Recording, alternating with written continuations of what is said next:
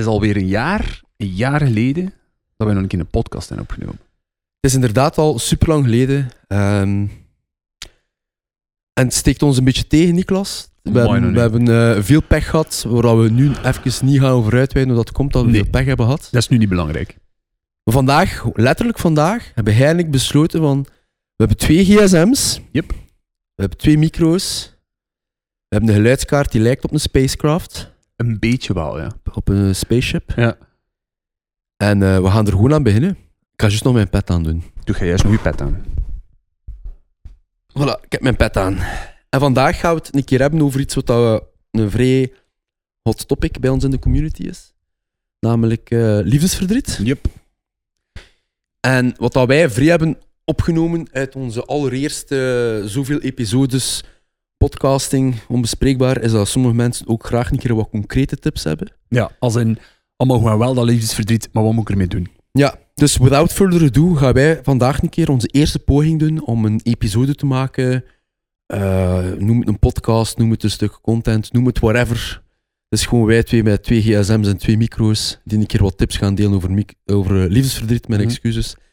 En de allereerste tip om mee te beginnen, om eigenlijk de, eh, te starten, is eentje dat ik zelf ook heb ervaren, is liefdesverdriet voelt vaak heel zwaar aan. En de reden waarom dat hij heel zwaar aanvoelt, is omdat we daar ook heel vaak een reden achter zoeken. Hè? Hm. Liefdesverdriet scheurt ons hart.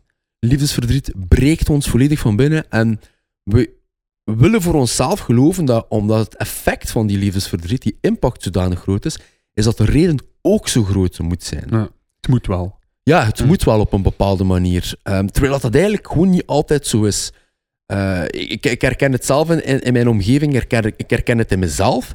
We, we, we, onze ex-partner geeft ons een uitleg waarom dat de relatie gedaan is en we neigen die niet altijd te geloven. Van, ja. Ja. maar ja, het is sowieso dit of het is sowieso dat. Er is iets anders aan de hand. Maar er is eigenlijk niet per se iets, altijd iets anders aan de hand. Soms is het gewoon wat het is Doet er soms ook gewoon niet toe, hè? belangrijker en soms doet het er eigenlijk niet toe. En soms kunnen we maar beter gewoon de reden accepteren die ons gegeven wordt of eentje bedenken voor onszelf. Omdat het, het, het brengt ons eigenlijk heel weinig bij om te blijven graven naar een reden. Waarom is die relatie nu gedaan? Waarom ehm, heeft mijn ex mij nu verlaten?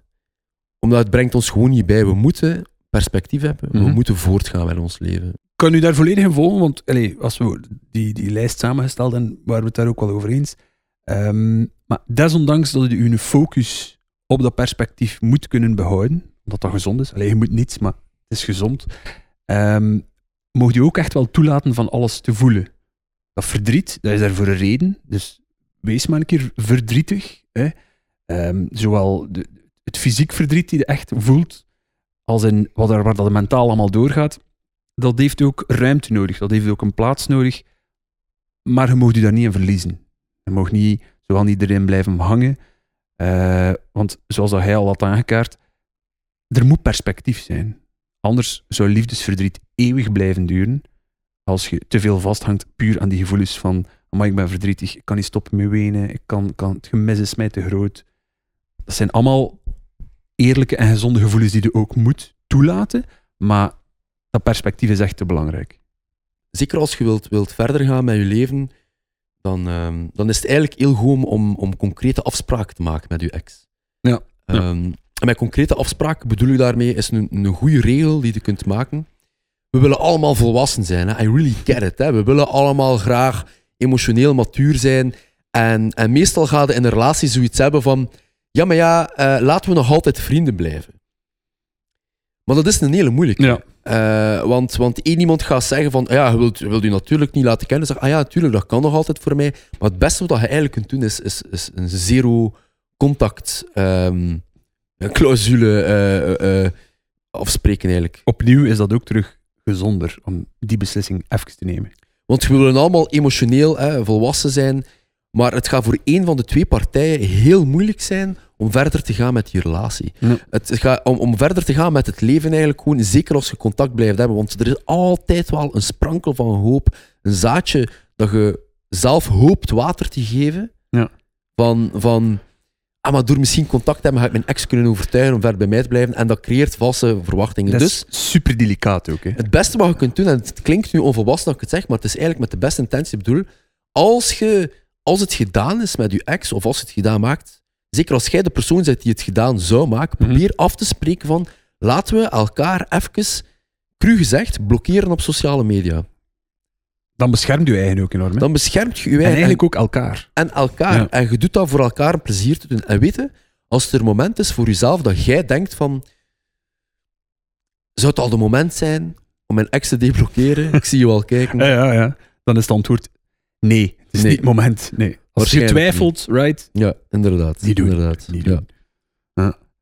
Wat ik ook een vrij belangrijke vind, is... ehm, het klinkt like een no-brainer, maar verzorg jezelf.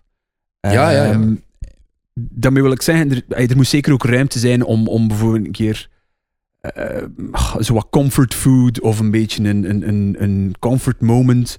Eh, we zijn allemaal al een keer emotional eaters geweest. Zeker als dat dan een keer gelinkt is aan heartbreak, als je, als je liefdesverdriet ervaart uit de goesting om drie, vier potten Ben Jerry's op te eten. eh, Ben there. eh, voilà. Maar, ehm, en dat kan, dat mag. Dat moet zelfs misschien, op een manier. Dat is een beetje een verwerkingsproces, denk ja, ik. Ja, ik vind, ja, ja, ja, Ehm, wel. maar opnieuw, ook daar niet in blijven hangen. Want het is echt ook supergoed van voor jezelf te zorgen, van, van voor je lichaamshygiëne te zorgen, voor eh, bijvoorbeeld, zor- zorg dat je nog altijd gekleed like dat je gekleed moet niet heel dagen in sweatpants rondlopen. Ehm, ga gaan sporten, ga gaan bewegen. Dat zorgt van de endorfines en de dopamine die je gelukkig kunnen maken. Dat is iets dan ook terug die een beetje invulling geeft aan, aan waar dat die leegte is van dat verdrietig zijn. Ehm, maar ook doordat het dan terug voor jezelf aan het zorgen bent. En pas op, dat moet nu niet in extremis gaan, want als ik zeg van sporten en bewegen, is ook niet een, een wraakmissie van gaat hier zien hoe goed dat ik er nu uitzie, nu, nu dat zij mij gedumpt heeft, of dat mijn relatie gedaan is. Nee, doe dat echt ook puur voor jezelf. Zorg voor jezelf, want hij moet nog het langst met jezelf doen. Dus ook na een breuk, alles wat hij nog gaat moeten verwerken, is enkel met jezelf dat hij dat moet verwerken. Dus vandaar, hoe beter dat je voor jezelf zorgt, hoe meer middelen dat hebt om er gemakkelijker mee om te kunnen gaan.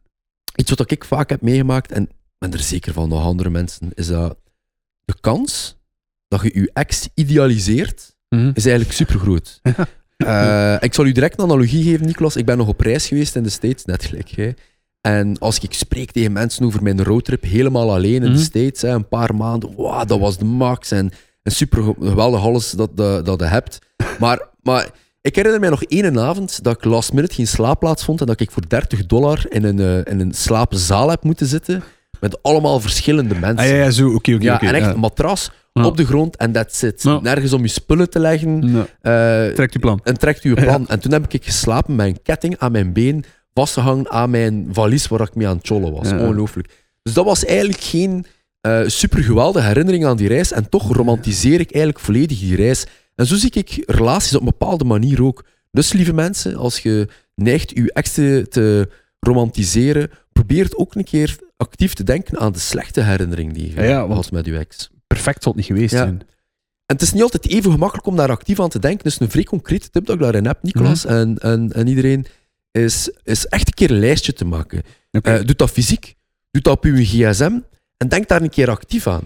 En gaat er eigenlijk nog van verschieten dat je zo een klein beetje misschien een anger en jezelf kunt activeren van te zeggen ja en dat en, en, en haar adem stonk ochtends. Weet dat, ja. ja, ja. En dat is, dat is misschien een beetje petty, maar op een bepaalde manier is dat niet zo slecht. Nee, nee, want weet wat ik daar ook goed aan vind? In principe heb je dan zo veel liefdesverdriet nestelt zich in herinneringen. Maar denkt enkel aan de goede herinneringen en daardoor zijn je verdrietig. Maar als je dan een beetje kunt vasthouden of beschermen met een herinnering die eigenlijk niet wijs was, is het gemakkelijker om, om dat van je af te zetten, Ja. right? Ja, het zou wel zijn. beetje? Ja, het zou wel zijn. En kijk, of dat je nu die lijst op, op een A4 hebt geschreven, of gewoon op je gsm hebt gemaakt, maak er een screenshot van, maak er een foto van, en Ja, zij zo savage om het op de achtergrond van je gsm te zetten. Omdat je dan Ja. iedere keer een, een shortcut hebt om te zeggen van oh, mijn ex en dit en Ja, dat en dit en dat. Je kijkt op je gsm, haar adem stonk. Allee, ben nu een beetje aan het Nee, nee, overdrijven. nee, nee, I maar, get it, I get maar, it. maar het zijn zowel van die dingen die echt kunnen helpen. D- dat is eigenlijk een vrij goede manier om je te beschermen. Want in het beleven van liefdesverdriet moet je je ook soms een beetje beschermen. Dat je niet allee, te ver of te diep valt. Hè. Eh, en wat ik anders ook een zeer goede vind om je zo wat te beschermen, is niet te veel rondhangen of niet te veel bij mensen blijven die medelijden hebben met u. Of die zo te veel uw liefdesverdriet, echt het verdriet, voeden. Door zo, ah, maar my Dutchken, heb toch weer geen chance, jij. Ik- snap dat als dat met de beste intenties van de wereld proberen te doen, maar eigenlijk heb je daar niets aan. Dat is valse troost, vind ik persoonlijk. Je hebt meer aan de mensen rond u die dingen een beetje in perspectief zetten. Die bijvoorbeeld, als zij bijvoorbeeld echt ook de relatie hebben geken- gekend, een beetje met u kunnen overlopen van the good, the bad and the ugly. Hè, een keer aanhalen van waar dat allemaal is doorgegaan. Maar die ook ergens een beetje een vangnet zijn voor u, door dat perspectief. Om niet, ja, toch weer uw, uw, ex te unblocken en een keer te checken hoe dat meer is en zo. Dat rondhangen met mensen die te veel medelijden hebben met u, gaat dat niet... Allee, in de lange lijn helpt u dat echt niet. Ik snap dat dat misschien zo een, een security blanket is, maar daar gaat het niet mee maken. Right? Ik vind, dat, ik vind dat gewoon gevaarlijk anders. Dus je moet dat ook een beetje bewaken. Iets wat dat die mensen wel voor jou kunnen doen. Mensen die niet eh, aan u medelijden, eh, die helpen, allee, die Degene die het perspectief een beetje ja, die, Ja, die perspectief een beetje is. Wat die mensen kunnen doen, of dat je voor jezelf ook kunt doen, is proberen niet na te denken in, in, in constructies zoals soulmates. hè? Ja, vind ik Ehm, een tricky one. Dat, is een, dat, is een, dat is een typisch Hollywood, romcom type dingetje. En op, het idee ervan, eh, I, I, I really get it. Maar, maar ik vind dat een heel belemmerende constructie. Dat is een, vorm van zelfsabotage die ik zelf altijd heb, ervaren op een bepaalde manier. Ehm, want de soulmate is, is it's, it's not real of zo. Soulmates zijn gewoon niet real. Waarom niet? Omdat als jij zou denken, we kunnen hier zelf de exercise doen, maar, maar misschien moet jij voor jezelf een keer de exercise doen. Als jij nu denkt aan een soulmate, hè, dus nooit eh, de- deze episode of whatever, en denk een keer van, wat is dat nu voor mij een soulmate? Ah ja, dan zou je misschien kunnen denken aan uiterlijke kenmerken, wat ik sowieso al bizar vind om na te denken over een soulmate, van ja, blond haar, blauwe ogen of, of bruin haar en bruin. Dat is Ja. op zich al super bizar. dat beperkt u eigen ook enorm. Hè? Want, want, want eigenlijk zou je dat willen zeggen dat je op een lijst maakt van je ideale partner, Mhm. maar dan moet je voor jezelf ook toegeven, moest jij je ideale partner toegeven en die maakt een lijst van zijn, haar of hun soulmate, dan zou je denken, ja maar ja, wacht Ja. een keer. Mensen zijn geen lijsten, hè. Ik ben meer Want dan jij dat. ziet jezelf ook liever niet als een lijst. Nee.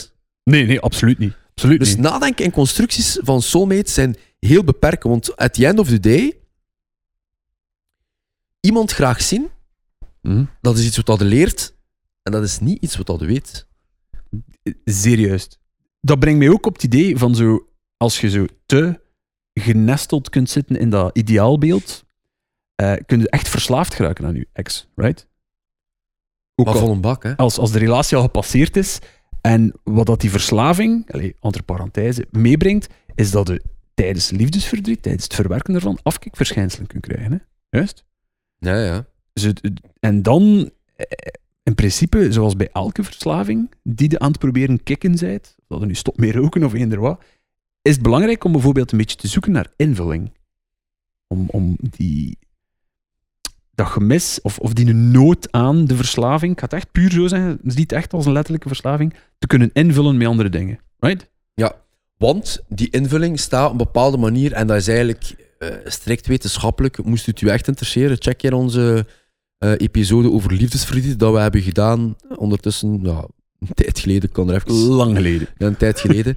Omdat we daar hebben gesproken over endorfine, dopamine, oxytocine en serotonine. En ja, natuurlijk, van uw partner, eh, gaat over liefde, krijgt hij dopamine, Mm. krijgt hij oxytocine. En dat valt weg. Mhm. Maar natuurlijk, dopamine is extreem verslavend. Dus je gaat het gaan opzoeken. Dus Het moet van ergens anders komen dan. Hè? ja, voilà, voilà. En daar is het, dat, dat is het hem belangrijke. Is als je, die, als je zoekt voor, voor, voor dat in te vullen, dan moet je dat echt met iets duurzaam doen. Mhm. hè? Want je zou kunnen zeggen, om nu in een cliché te zien, we, zijn al, we zitten alle twee vrij lang in het nachtleven gezeten, ik nog altijd. Je kunt jij inderdaad wel, en je kunt dat de eerste paar keren doen, je kunt inderdaad alle dagen gaan feesten en, en gaan zuipen en dopamine rushes opzoeken. Ja. Maar dat, dat, dat is niet iets wat dat in principe duurzaam is. Maar ook omdat dat is op een manier een beetje weglopen. Hè? Of een beetje verstoppen, of een beetje... En dat kan een keer. En dat kan, maar je kunt dat ook niet blijven doen. Nee. Want dat brengt mij dan ook altijd bij het punt van... Soms moet je een keer stilstaan en nadenken over de dingen die ik nu doe. in mijn liefdesverdriet, in het verdriet die ik hier heb, ben ik die dingen aan het doen om weg te lopen van mijn ongelukkig zijn? Of zijn de dingen aan het doen die je gelukkig maken? Want bij dat invullen kun je soms een beetje de weg daarin kwijtraken. Diep, nee. Ah, daarvoor zijn we hier ook. Maar niet alleen een liefdesverdriet in het algemeen, hè. Herhaal dat nog een keer. Dus de dingen die je doet, zijde die dingen echt aan het doen omdat je wegloopt van je gevoel van ongelukkig zijn? Of zijn de dingen aan het doen die je gelukkig maken? Die zijn zelden dezelfde, hè? maar je moet er echt ook wel een keer bij stilstaan en over nadenken wat dat doet en waarom. Bij liefdesverdriet zou je dat kunnen vertalen dat de. Dat de eh, Ik heb een ritueel met mijn eigen vriendin om, om, eh, om, om elke twee zondagen of, of eh, keer de zondag en het weekend, eh, elke middag gewoon. Weet wat winter is geweest, pannenkoeken te eten als avondmaaltijd in plaats van een Als gezonde maal- avondmaaltijd. Als avondmaaltijd. Love it. Fantastisch. Echt, echt shout-out. Ehm, en allee, ja, ik denk nu niet graag over na, maar moest die relatie ooit eindigen, Mhm. dan ga ik natuurlijk elke zondagavond denken van, "Tjoe toch, normaal gezien zou ik nu pannenkoek nat maken. Ja, ja. En dan heb ik twee keuzes. Dan kan ik ofwel iets zoeken om weg te lopen van die gedachte, iets wat dan mij eigenlijk kapot maakt op dat moment. Ja. Eh, ehm, ja, op zondagavond nu niet gaan feesten, maar het zou wel zo'n soort gelijk kunnen zijn. Hè? Kan kom. Ofwel voor mezelf een nieuw ritueel, ofwel een nieuwe traditie maken. Ja. Iets puur voor mezelf. Is dat, is, dat, is dat in plaats van dat we dan samen pannenkoeken waren aan het eten, is dat ik dan vanaf nu op mij en alleen eh, eh, taartjes maak of iets van doe, of dat ik ga gaan vissen. Allee, ik, ben nu, ik kan u niet het beste voorbeeld Nee, nee, maar dat- ik dat in principe creëer, ja. Niks meer te maken heeft met dat ritueel die Ja. eigenlijk van de relatie was. En niet Ja. zozeer van u Ja, ja. of van haar. Ja, want, want we vergeten, zeker in lange termijn relaties, is dat er heel veel... eh, je hebt heel veel samen gedaan. Je hebt heel Mhm. veel samen besteed. Je hebt veel gemeenschappelijke herinneringen. Je hebt zelf veel gemeenschappelijke vrienden. Dat is ook een vrije mottige. En dat gebeurt allemaal een beetje onbewust. Het is niet dat je ja, kiest. hè, ja. ja. Ja. Dus je moet daar op Hm. een, echt op een duurzame manier, zeker op termijn, ehm, een vorm van, van, eh, van invulling van geven. En dat brengt mij ook een beetje bij waar ik, ook- waar ik eigenlijk graag al wil mee afsluiten. Huh? Ehm, ik denk, tenzij dat je, dat je, dat je natuurlijk uw partner gevonden hebt als uw eerste lief. Ik denk dat dat een dag van vandaag des te minder eh, nog, nog gebeurt. Hè. Ehm, maar liefdesverdriet is, kan op een bepaalde manier ook een opportuniteit zijn om iets bij te leren over jezelf. Ja. Liefdesverdriet kan u, uzelf bijleren van, ja, maar hoe komt het nu dat die relatie kapot is gegaan? En dat kan, dat kan verschillende redenen zijn. Dat kan iets zijn met de partner, dat kan iets zijn met uzelf, Ja. maar dat kan eigenlijk iets zijn dat met geen een van de twee iets te maken heeft. ja, dat is waar. Dat, dat, een, een extra bouwsteen naar hetgeen die, waarin dat wilt evolueren en leren.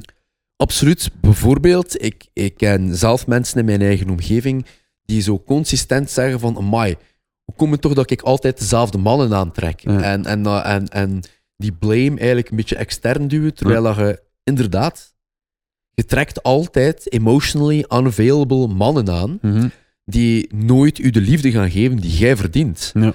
En misschien kan het niet slecht zijn. Ik weet dat het misschien een beetje hard is dat ik het zo zeg, Niklas. Misschien kan het niet slecht zijn om voor jezelf een keer na te denken. Ja, maar hoe komt het dan dat ik altijd emotionally unavailable mannen aantrek? Ja. Of mannen die nooit aandacht voor mij gaan. Of, of vrouwen die, die, ehm, die, die juist hetzelfde doen. Het maakt nu eigenlijk allemaal niet uit.